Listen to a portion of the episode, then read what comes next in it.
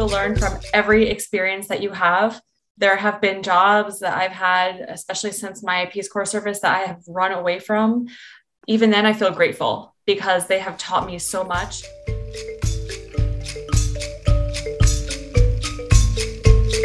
Good afternoon, and welcome to the Jobs with Jody podcast. I'm your host, Jody Hammer, and I'm happy to be here today talking to you about careers in doing good, which is definitely an area that I find most RPCVs want to talk about, right? Who doesn't want to do good in, in their career? RPCVs are naturals for this, obviously.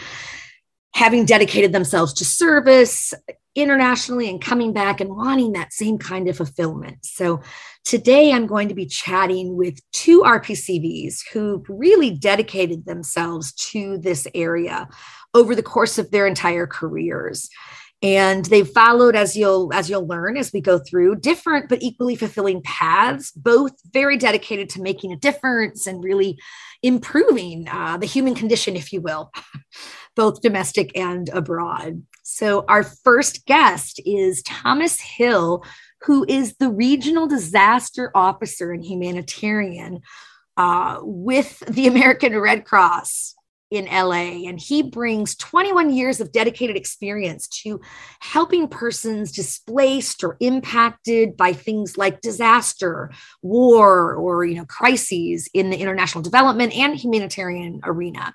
Thomas also served as an RPCV in West Russia from 2000 to 2002. So very nice to have you here. Welcome, Thomas.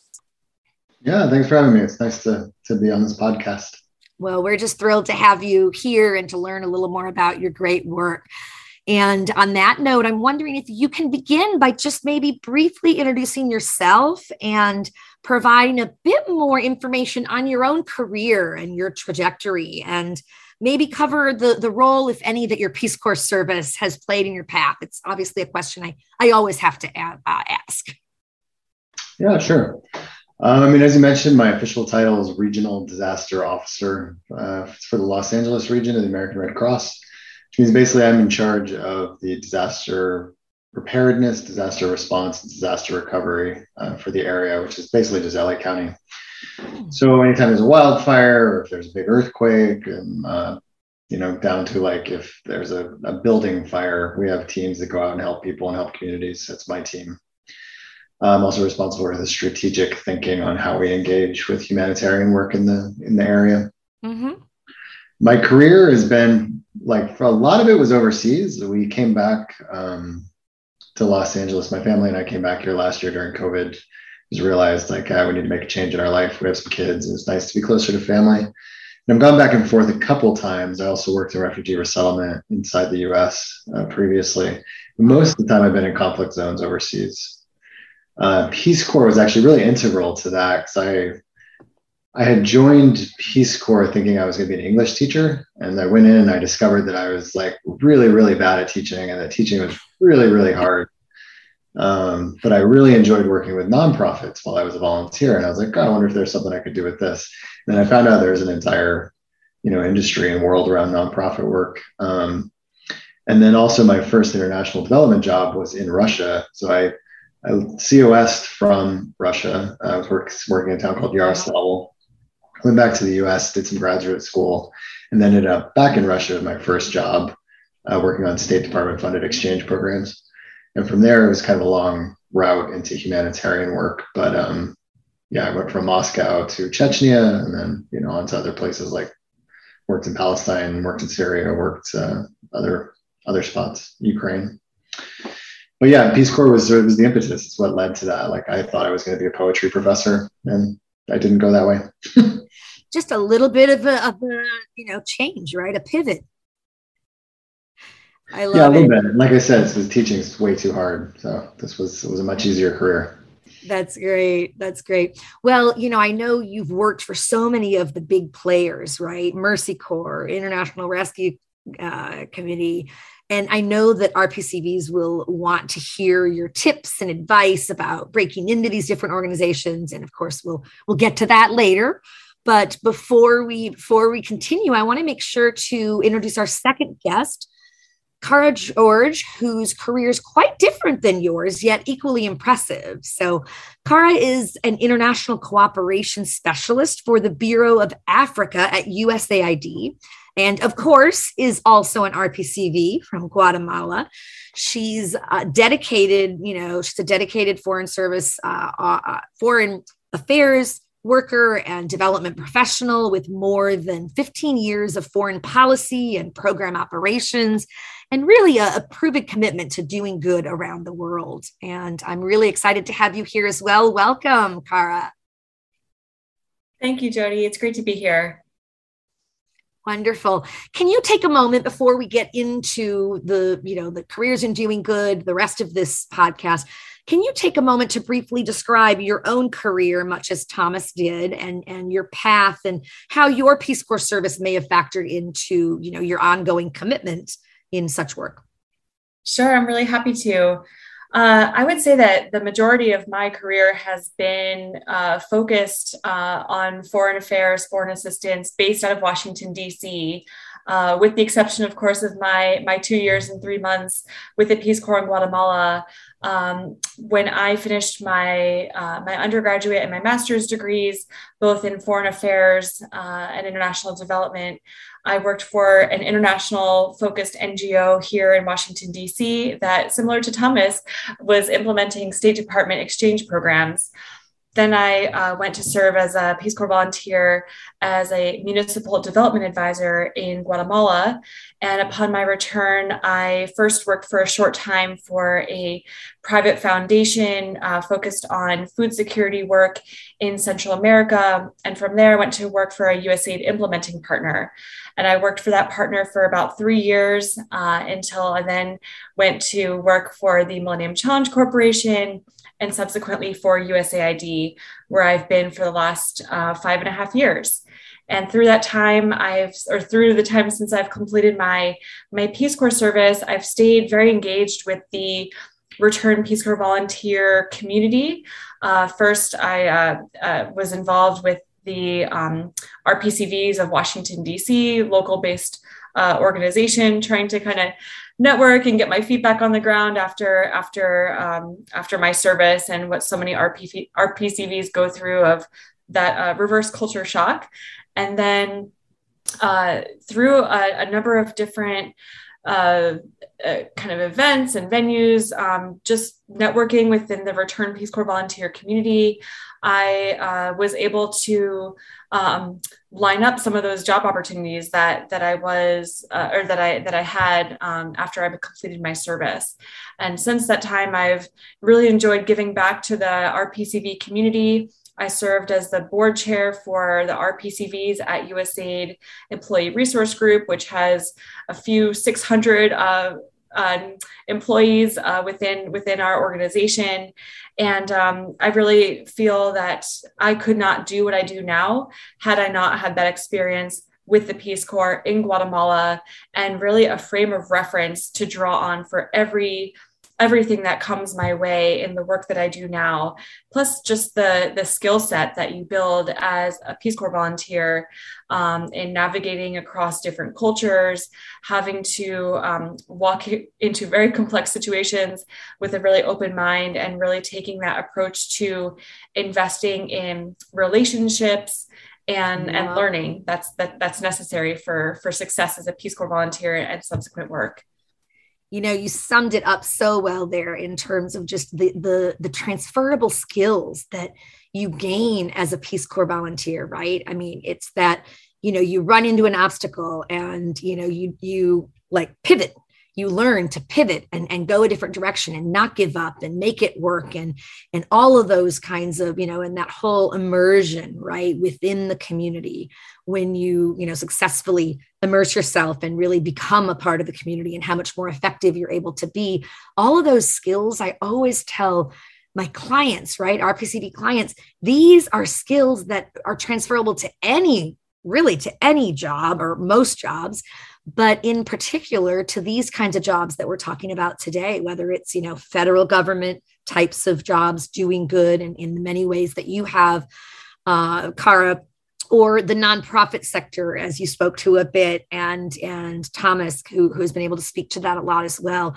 And you know, on on that note, I think I I want to make sure before we go any further, we take a few minutes to just clarify, you know, what do we mean by doing good, right? Careers in doing good. It's kind of a nebulous, you know, this this category. Well, what is that really? And I think most people might, many people anyway, would look at that and think, oh, they're talking about the nonprofit you know arena. And that's great. You know there are so many amazing causes in the nonprofit you know field you know whether it's you know health ones cancer hiv aids prevention all of those right? Or if it's refugee resettlement whatever the case hunger um, lots of really good uh, goals or or you know reasons for having organizations right? But today i want to make sure that we talk not only about that but also about some of these other areas that you all represent as well, right? And and first, you know, among them would be the federal sector, right? And and yes, that's an area that you absolutely can do good in and affect change in a variety of ways, many of which really seem to complement what what peace corps volunteers love about their service right helping populations helping vulnerable populations in need you know, abroad or domestic, right? So there's definitely, you know, Kara, I think, you know, your experience you know with the federal government and the organizations that you know you've worked with right with state department and usaid you know has definitely been in in that regard but i know that that when when you and i were were talking a little bit beforehand as well um you know you you talked a little bit about usaid not being the only choice even though most people uh, assume they're like oh i want to i want to work for the federal government as an rpcv USAID, that's what I want. And that's like the only path. They get this narrow tunnel vision. And I'd love for you to speak a little bit of that about that to our listeners. Thanks, Jody. I'm really I'm really happy to. So first when when I mentioned about the opportunities to work in federal service for elements of the US government that have international fo- an international focus whether it's foreign affairs assistance operations of course USAID um, is the largest uh, component of the US government that works in development and humanitarian assistance but there are a number of others that I would really encourage uh, prospective um, uh, job seekers to look at. Um, of course, the State Department, another very well known, um, you know, very highly competitive for for jobs in foreign uh, foreign affairs. Um, there's the Millennium Challenge Corporation, the Development Finance Corporation, yep. USDA has uh, international international programs and international agricultural service. Uh, Treasury has a large international focus. So there's really, I, I think I've seen. Um, uh, in a presentation somewhere like more than 20 or 30 different parts of the US government have foreign affairs uh, or foreign assistance focus. Um, so would really encourage um, encourage RPCVs to consider the multitude of opportunities that might exist. Yeah, that's such a good point. And I know, you know, when when RPCVs come to me and I'm working with them and they're, you know, they have that tunnel vision of USAID, that's what I want. I oftentimes, you know, I, I dig deeper. I'm like, okay, what is it specifically that draws you to USAID? Well, they were big in the field where I was, and I had a PEPFAR grant, and it's USAID funded, and you know, I was impressed by that. And then you get a little deeper and a little deeper, and basically, oftentimes, it comes down to, well, I basically want to do Peace Corps and get a paycheck. And and I, my response to them is always, USAID is not your answer. Nothing against USAID; it's a great organization, but it is a federal government agency. It is going to have the bureaucracy. It's going to have the paper, you know, that type of thing. It's not, there is no, I should, I should rephrase that. There are very few opportunities that are going to be Peace Corps with a paycheck. And um, so I always want people to kind of think of that as well. That is important. And they do really great work. So I'm not talking down whatsoever to, you know, USAID. They do amazing work, but it's not going to be just your Peace Corps experience with a paycheck if you're doing the international version. So, um, so great. So, so that's a little bit of the federal sector, and then we have the private sector, right? So, so international development, right? You have international development organizations. Um, you have you know the the nonprofit um, all of that. And, and thomas i'm wondering if if you can speak a moment on you know the just a little bit more on like what your day-to-day you know responsibilities have been in various roles that you've held in such capacities. Yeah sure. Spent a lot of kara's money her colleagues. So we would take a lot of it's, It's the American taxpayers' money. American taxpayers. That's true. I have spent the money of those who are listening to this podcast.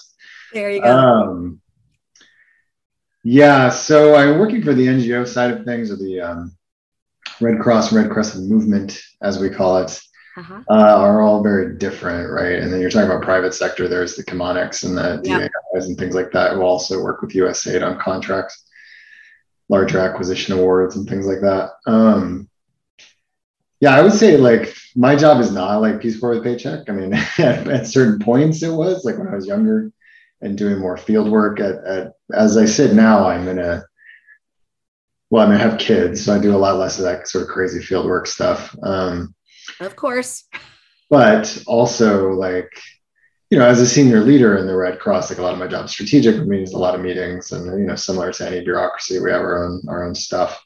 But what I do like about my current role is that I can engage like on the direct field level, right? If I want to. So if we set up a, uh-huh. you know, disaster shelter, I can go out and set up cots if I want. And I did it like last year during the, um, the wildfires in Sacramento up near Lake Tahoe. I went up there and helped out manage a shelter just to, to get out and do stuff. And I, I was just in Moldova for two months working on Ukraine response. I was, you know, actually seeing refugee accommodation centers in Eastern Europe and things like that. So I do have an opportunity to go back and forth, but a lot of my job is more strategic focused, and that means email and meetings. Uh, but directly after grad school, when I went back into the field, that was like sort of the closest Peace Corps with a paycheck experience, right? And you right. you work your way up from there if you want to, or you you know do whatever you want. But working for a smaller NGO non-governmental organization or nonprofit organization or non-commercial organization, whatever you want to call it, um, is probably going to be the closest to that experience. And that's where a lot of people start on my track. So you'll find a job with, you know, in my instance, it was a small company called or a small nonprofit called PH International, which is based out of Vermont, and it was Project Harmony for a long time. And they just, you know, they did exchange programs with the former Soviet Union, got State Department funding on the education and cultural affairs so it was, you know, it was great. But I would go in, and I would meet people, and I would interview them, and I got to travel like all over the, all over the former Soviet Union, but like all over Russia. So I went from like Kaliningrad to Kamchatka, and from Karelia down to the Caucasus, and you know, so I got to really be out in the field and do a lot of cool stuff. Um, and then over time, work my way up the management ladder. And so, as an entry point, that's going to be exciting for a lot of people. And then, as your life changes and your interests change, you kind of you know, find different opportunities. So the um, the paid track, if you're going into like the for-profit development agencies, I mean, they will take Peace Corps volunteers oh, yeah. for sure, and then they'll mold you, and you you know might make some good money. But it also has to be people who know how to do specific technical things and a lot of uh, like a, the best way to get a highly paid job at one of those like for-profit agencies is to work for USAID and then quit and then go work for one of them, right? Somewhere you can go work contracts.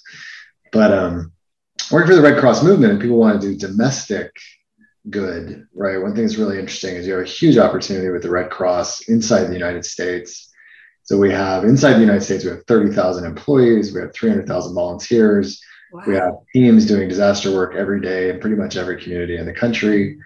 Uh, where volunteers and staff get deployed across the country everywhere. So, you know, I just had I had people from Los Angeles who were just up at Yellow was it Yellowstone? I was I was in Moldova there was a disaster in Yellowstone, so we sent people up there, and then like we had people go to Kentucky at Christmas for the, the tornadoes, and like so I was in Sacramento last year helping with the wildfire. So even inside our country, you know, whether that's U.S. Virgin Islands or Guam as well, like you can get deployed and do a lot of very interesting things, either on volunteer staff um, as part of the the movement, and then you can tie into the larger the larger humanitarian network that is the Red Cross and Red Crescent and I, I, like that perspective too, and, and bringing out that point that you can do so much good here in the states as well. It's not just, you know, as as return Peace Corps volunteers, sometimes our focus gets so international.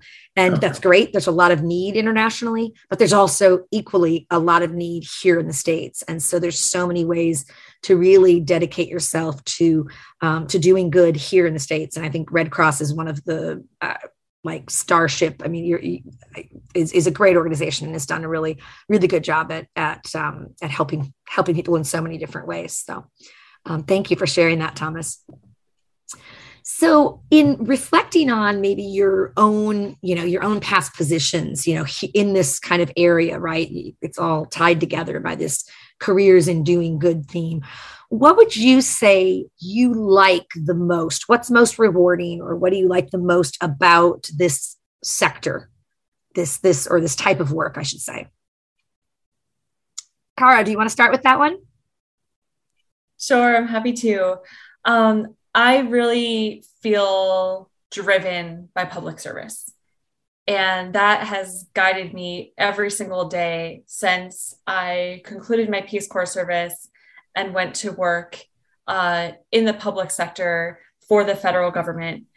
Um, I would even say that drive and that motivation was why I left the USAID implementing partner that I was working for at the time, which was Chemonics International, mm-hmm. and pursued an opportunity directly with the federal government. Because um, while, yes, you're kind of closer to the ground and implementation, uh, implementing these large projects, I was I was given many, many travel opportunities. I still felt that I wanted more direct connection to federal service or public service. And that's what really um, continues to motivate me. Uh, that does not mean that every day is a feel good, uh, you know, that like buzzy feeling in your belly of, you know, all the all the connections that you make and all the the good that you're contributing to because much of what we do is investing in long term initiatives that take years, decades to see the results. Often it's a two steps forward, one step yeah. back. I believe very strongly in the greater purpose of the work that we do.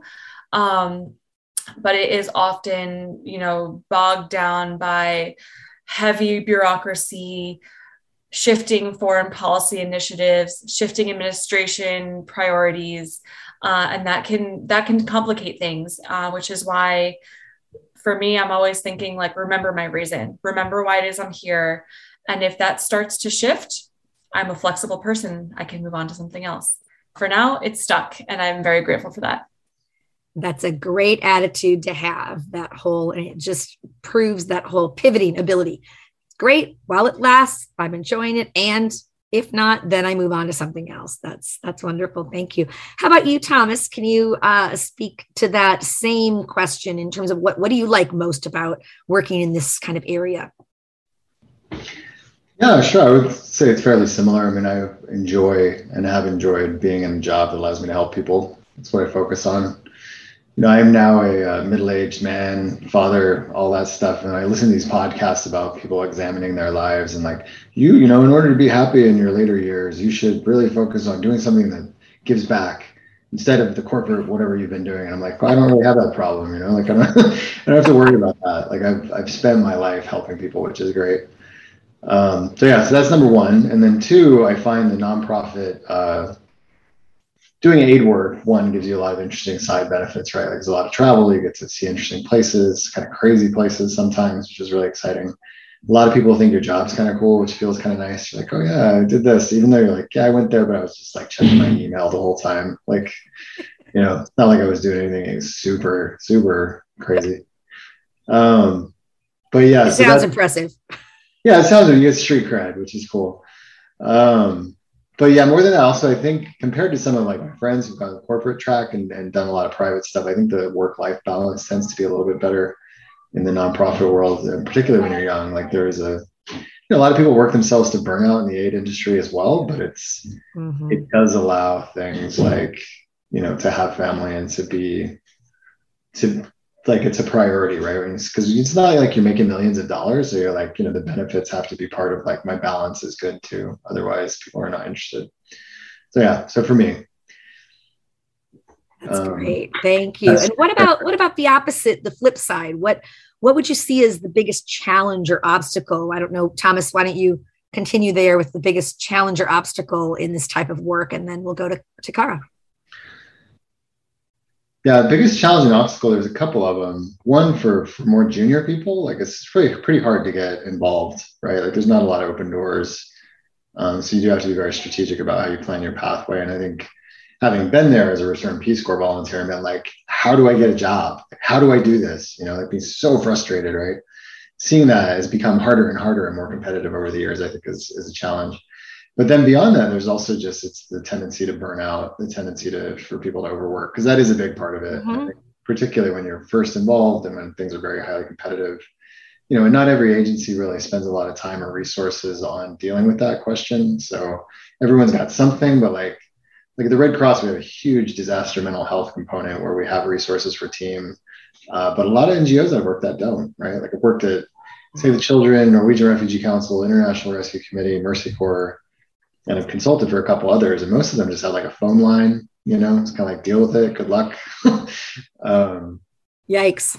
Yeah, so I think that is a challenge, and then but a lot of that burnout, when you look at burnout in general, it comes from administrative stuff, right? And so a lot of work, mm. even when you're in the field, like all these administrative layers, compliance layers, yeah. regulations have been laid on top of stuff that makes your work very tough, not just about helping people any way possible, but about helping, reporting, meetings, da da da da da, you know, like all this stuff, right? And then at the end of the day, you still have to check your email. So people burn out from administrative issues. Sure. that absolutely more than anything is frustrating.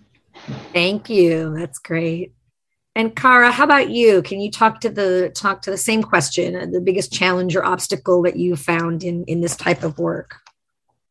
I'm happy to. I think some of that um, bureaucracy piece that I spoke to a bit earlier, uh, I don't I don't mention bureaucracy for the sake of bureaucracy. That itself is not an inherently good or bad element to the work, but more so um, a set of challenges in really the length of time that it can take to bring something from point A to point B, and how I think those of us who choose to work in this area feel a sense of urgency. We feel compelled to contribute to what we see as giant problems, whether it's um, you know malnutrition climate change you know things that need attention quickly in order for people's lives to be saved and feeling that um, that slowness and in, in the in the way that um, that we actually execute our work and much of that has to do with the need to be accountable for taxpayer dollars and to go through all the levels of rigor to ensure um, that all the different parts of the process are done in compliance. Um, but that does definitely lead to uh, fast paced for slow turnout if if that makes sense and um, that definitely can can lead to a feeling of, um, of of burnout and so i think within that is a responsibility that that we all as as development professionals or, or humanitarian professionals have to take for caring for ourselves um, and uh, that can be a very very difficult balance to find i might also if i can add one more thing yeah of course um, challenge about the expectations for how we're going to feel about our work. I think a lot of Peace Corps volunteers finish their service. It's this life altering experience. You've dedicated two years, you know, in best case scenario, some people for even longer, uh, for something that has significantly changed who you are as a person. And it's very hard to, I think, find a, a professional opportunity after that that will ever meet that bar. And so, um, what I always encourage people is, you know, to to put those talents and qualifications to a job that you really, really like.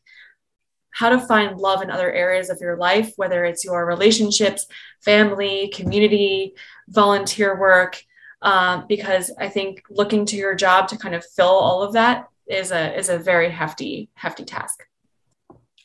Those are great words, Kara. I could not agree more. And uh, that is that is spot on. And Thomas, did you want to add something? Yeah, I was just comment on that though. I think it's interesting because throughout my career, I've often like I've taken jobs that have been two or three years in multiple places, right? And they're each longer than a Peace Corps stint. I was in Peace Corps for two years, and I've worked several jobs now, in like in Gaza and in Chechnya that were longer than my Peace Corps thing. And I think there is a way to live your life where you continue to have that sort of challenge, right? Entering these jobs where you feel like I am doing something amazing for myself, and I'm really, you know, helping the community and the world. And I think, you know, what Kara and I have focused on a lot is are those opportunities, or at least that's how I feel about my career. Like each one has been building on the same narrative that I came out of college, and my story changes, but the potential to the, to to live a life that feels a little bit less ordinary is still there. Wonderful. Thank you to both of you for those really, really powerful words about Peace Corps and your service and going on and finding fulfilling job.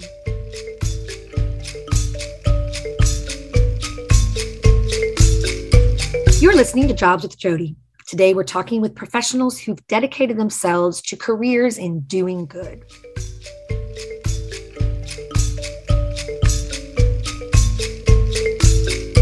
Welcome back. And thank you for being here, Kara and Thomas, uh, to chat with us about your own very interesting careers that have all involved really doing good in so many different ways. Uh, I'd love to hear a little more about um, as we think of you know our RPCV audience, the the Peace Corps volunteers and return volunteers that are listening to this. What uh, what would you say are the key skills to succeeding in the areas that you've pursued? Sure. I think a, a lot of the skills that you finesse during your Peace Corps service uh, suit you very well for a career such as the one I've had uh, in USAID um, being able to quickly prioritize, quickly pivot, uh, invest in relationships, have strong communications, um, be a strong writer, tell your story in a compelling way, um, how to make somebody care about something that you are, are doing, and uh, showing the value to that specifically in, in that role. Uh, I'm speaking to how do we show the taxpayer that the investments that they're making in development are, are worth it. Um, those are some of the the skills um, that that I think uh, very very directly translate to to what we do as Peace Corps volunteers that then support our work leader leader as development practitioners. Great, Thomas. Anything to add to that? Yeah, I would echo. I mean, a few of those points. I think from a technical perspective, being able to write and tell a story like will do you well, regardless of where you end up in the the aid world. Mm-hmm. Other things from Peace Corps, specifically like the the flexibility that it helps you, the patience that it helps you know help helps you bring about, and the cross cultural sense of like having the confidence to know you can get dropped in anywhere and like you'll probably be okay. You know, like it, it might be painful, but you'll figure it out. That kind of thing. Like those are all yep. very, very valuable skills, particularly if you want to do field work with NGOs. Um, Absolutely. No, those are those are great. And and when you think back, you know, we we generally have lessons we've learned and maybe things that we wish we'd known earlier or, you know, um, I'm I'm wondering if if there's anything you can point to in your career that you wish you'd either known earlier about the field to be more effective or any maybe mistake you made that that ended up being a great lesson learned that you'd be willing to share with our audience? Yeah, I'll start.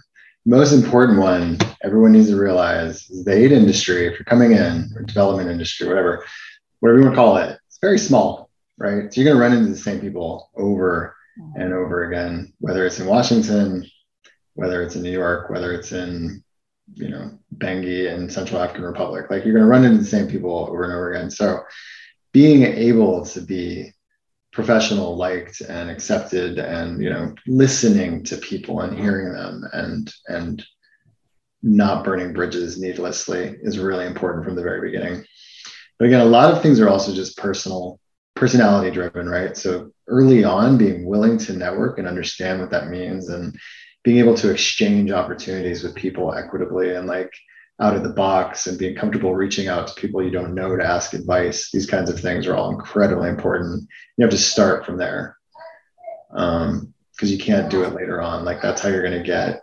involved and that's how you're going to move up is by getting champions, getting out there and getting champions for yourself. That is great. Thank you so much. And and Kara, would you like to add to that? Sure, I'm happy to. Um, I really agree wholeheartedly with with what Thomas has shared. Um, you know, being willing to help people, um, especially given that very rarely do do individuals enter this line of work without someone else having, um, you know, served in a mentor networking capacity for them.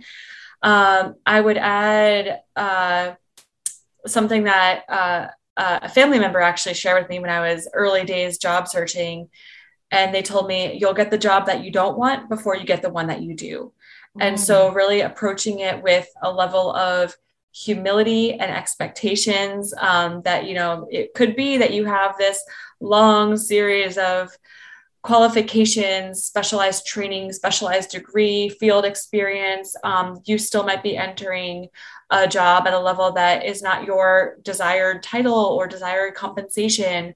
Um, and uh, you know, something else I I heard from a, a colleague who I very much respect once is, you work for the bureaucracy. The bureaucracy does not work for you. And so, taking that mindset, um, and uh, I think just again like that really realistic expectation of what the what the the experience will be like absolutely I, would, I could build on that one too like sure the point about yeah not entering where you think you're going to enter like i've after peace corps when i was searching for a job like i had a really hard time right? And so i remember telling myself i was like if i ever like get into a career i'm going to help whoever wants help you know i'm just going to do that because this is really hard. And so over the years i've done that like i've seen like people who seem like they're really you know desirous to get involved in the sector and so i reach out like hey you want to talk? I'm happy to offer advice oh. and i'll talk to them and they'll say yeah i want to do x y and z and i'm like oh well, the easiest way to do that is to go and find the hardest place you can think of to live and apply for a job you know and you'll become more competitive right and like oh i don't want to do that I'm like well then you don't really want to do it to get involved right because i'm telling you right now to go get a job and if you don't want to do that so again, that's the flexibility thing. It's like thinking outside the box, be willing to take the opportunity that comes, not the opportunity you necessarily want. Those are those are such good words and and such good advice because you know oftentimes your your goal of where you want to be is not going to be the the first job that you get in there. You're not going to, you, you have to build up oftentimes, right?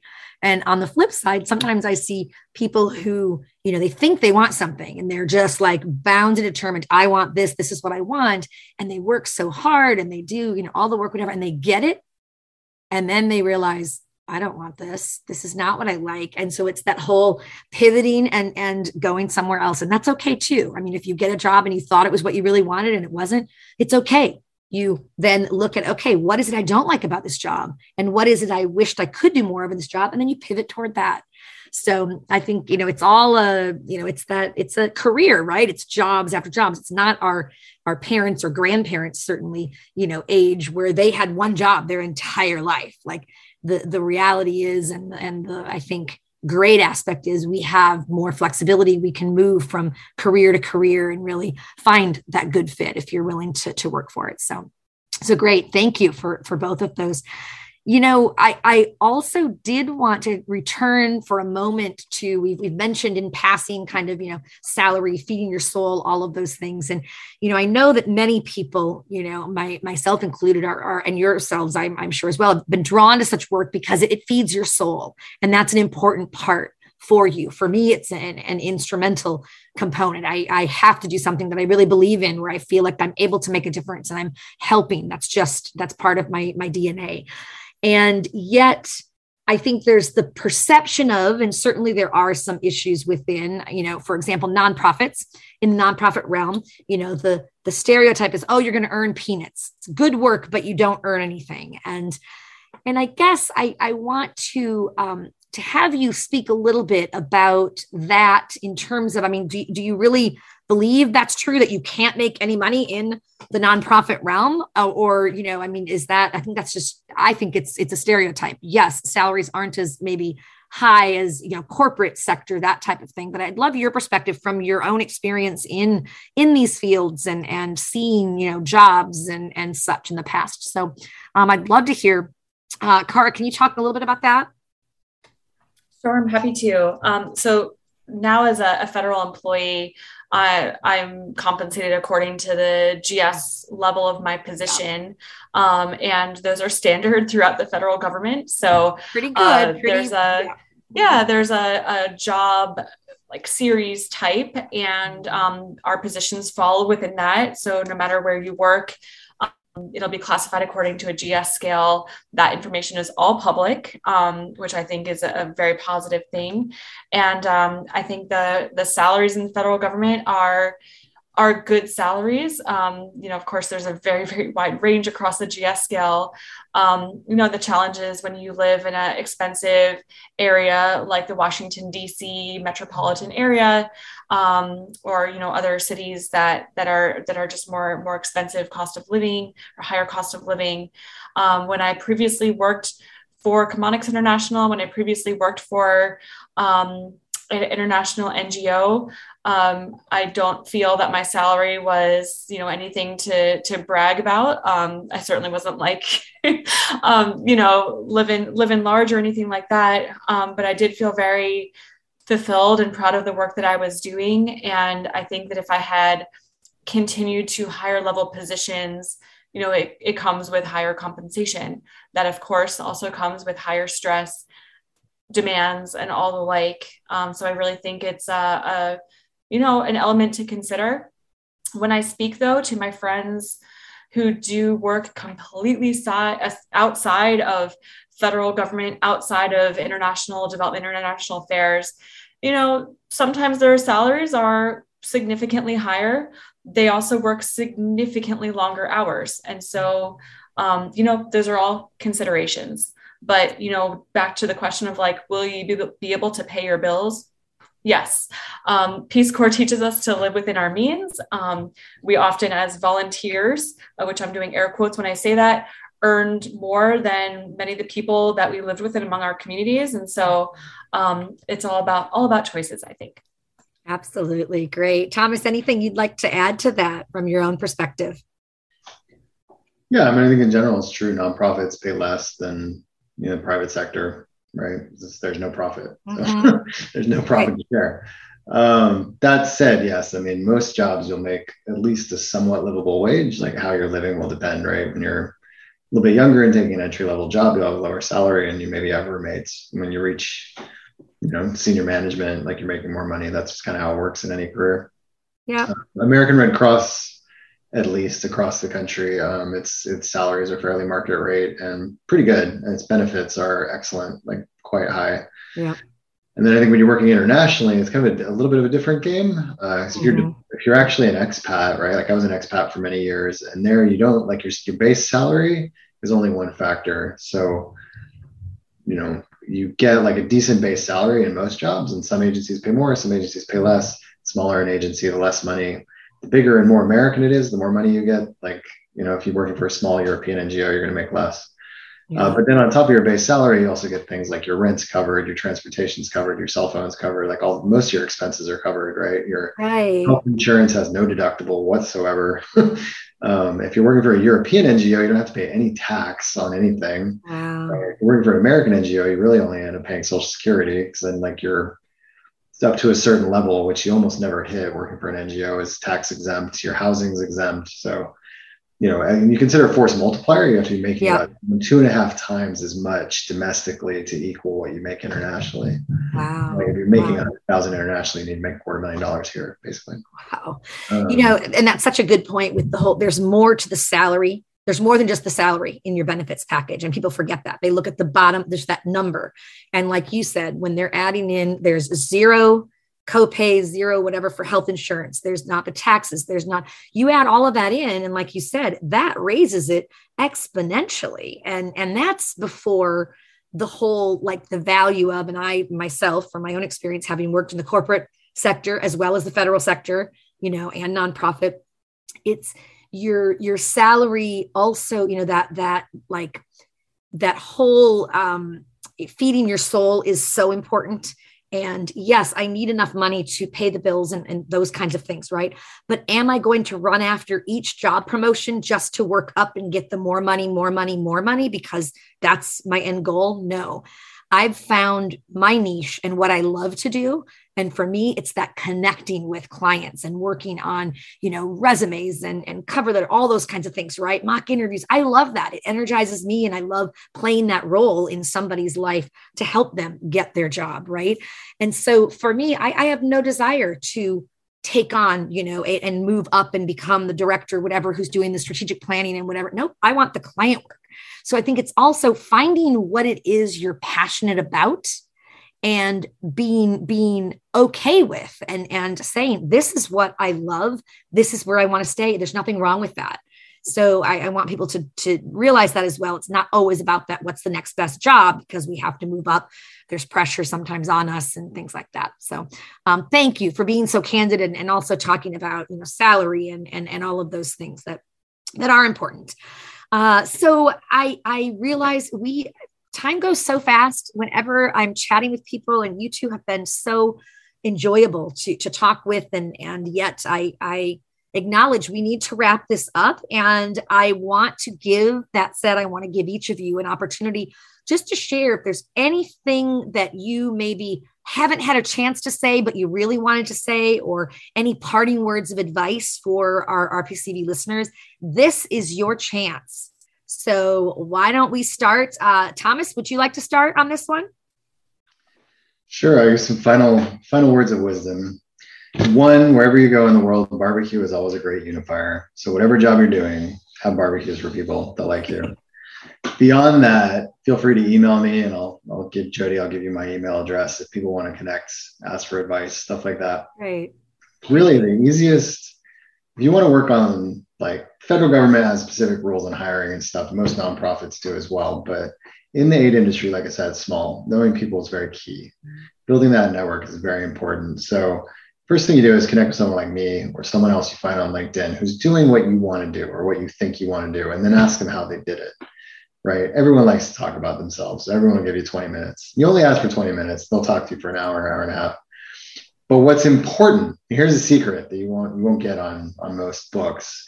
At the end of that conversation, you say, wow, this is really impressive. I really love your life. Thank you for sharing your time. Can you please connect me to two more people? Because if you do that, you can build your network out over the course of a year and you'll be well on your way towards a career. So start today, get on LinkedIn, connect with people, and ask for more people. So, and email me if you want help. Thanks. Thomas, that that is so spot on. And I am shocked. I'm surprised you did not come through my services because what you just said there is exactly what I recommend. I, I mean, to a T. And in the very end, there's different ways to ask, right? Can you connect me to other people? you you know you can say you know wow this has been really great and i've so enjoyed hearing it from you what um in your mind you know do you would you know any other people or organizations who might be willing to chat with me about their own experience or you know that kind of thing. Do you, and, and and getting and they'll usually come out with organizations. And then do you by chance know anyone in any of those that might be as gracious as you've been to spend 15 20 minutes of their time chatting with me about their own experience? You're right. Everyone loves to talk about themselves most people right? It's not hard. It's no like there's no you know prep work all of that. So that is so funny. We are two souls i guess on that. And that that is exactly my approach. So thank you for sharing those those words of mm-hmm. wisdom I would add that, yeah, I mean, I agree with what you said, but I think really like putting a number on it is kind of important. Or I would recommend it. Maybe not all, all cases, but like if you say two, then they'll give you at least one. If you say like, could you recommend some people? Then people will feel kind of overwhelmed, like, oh, I'll get to it. But you put like a bar on it, right? Like, that's that, a good. That's a good thought. Yeah, that's awesome. I like it. I like it. I might have to change my little uh, approach there too. So thank you so much, Thomas and and Kara. How about you? Parting words of advice parting words, I would say you will learn from every experience that you have. There have been jobs that I've had, especially since my Peace Corps service, that I have run away from. Even then, I feel grateful because they have taught me who I want to be as a professional, as a person, the type of people I want to be around, the type of people I don't want to be around. And so I think just embracing every opportunity as a learning experience. And when it boils down to the realization of like wow i get paid to learn. That is such a gift. And um, really embracing embracing that to the fullest even when uh, even when it brings challenges or, or less desirable um, uh, experiences. Wonderful. Thank you so much to to both of you. That brings our edition of jobs with jody to a wrap. Thank you so much to our special guests, Thomas Hill and Kara George. First, for doing the good that you do. And secondly, for really sharing your depth of knowledge, your experience, and insights with our listeners. So, thank you. Yeah, thank you. And finally, to you, the audience, for choosing to listen to this podcast. You can find this and all of our other Jobs with Jody podcast episodes wherever you get your podcast whether it's Spotify, Apple Podcasts, you name it. And lastly, if you have an idea for a topic for a future podcast, please let us know by emailing careers at peacecorpsconnect.org. Subject line topics. We would love to hear from you and uh, would, would be happy to do a podcast on, on a variety of topics that, that we do receive. So thanks so much, everyone, and make it a great week.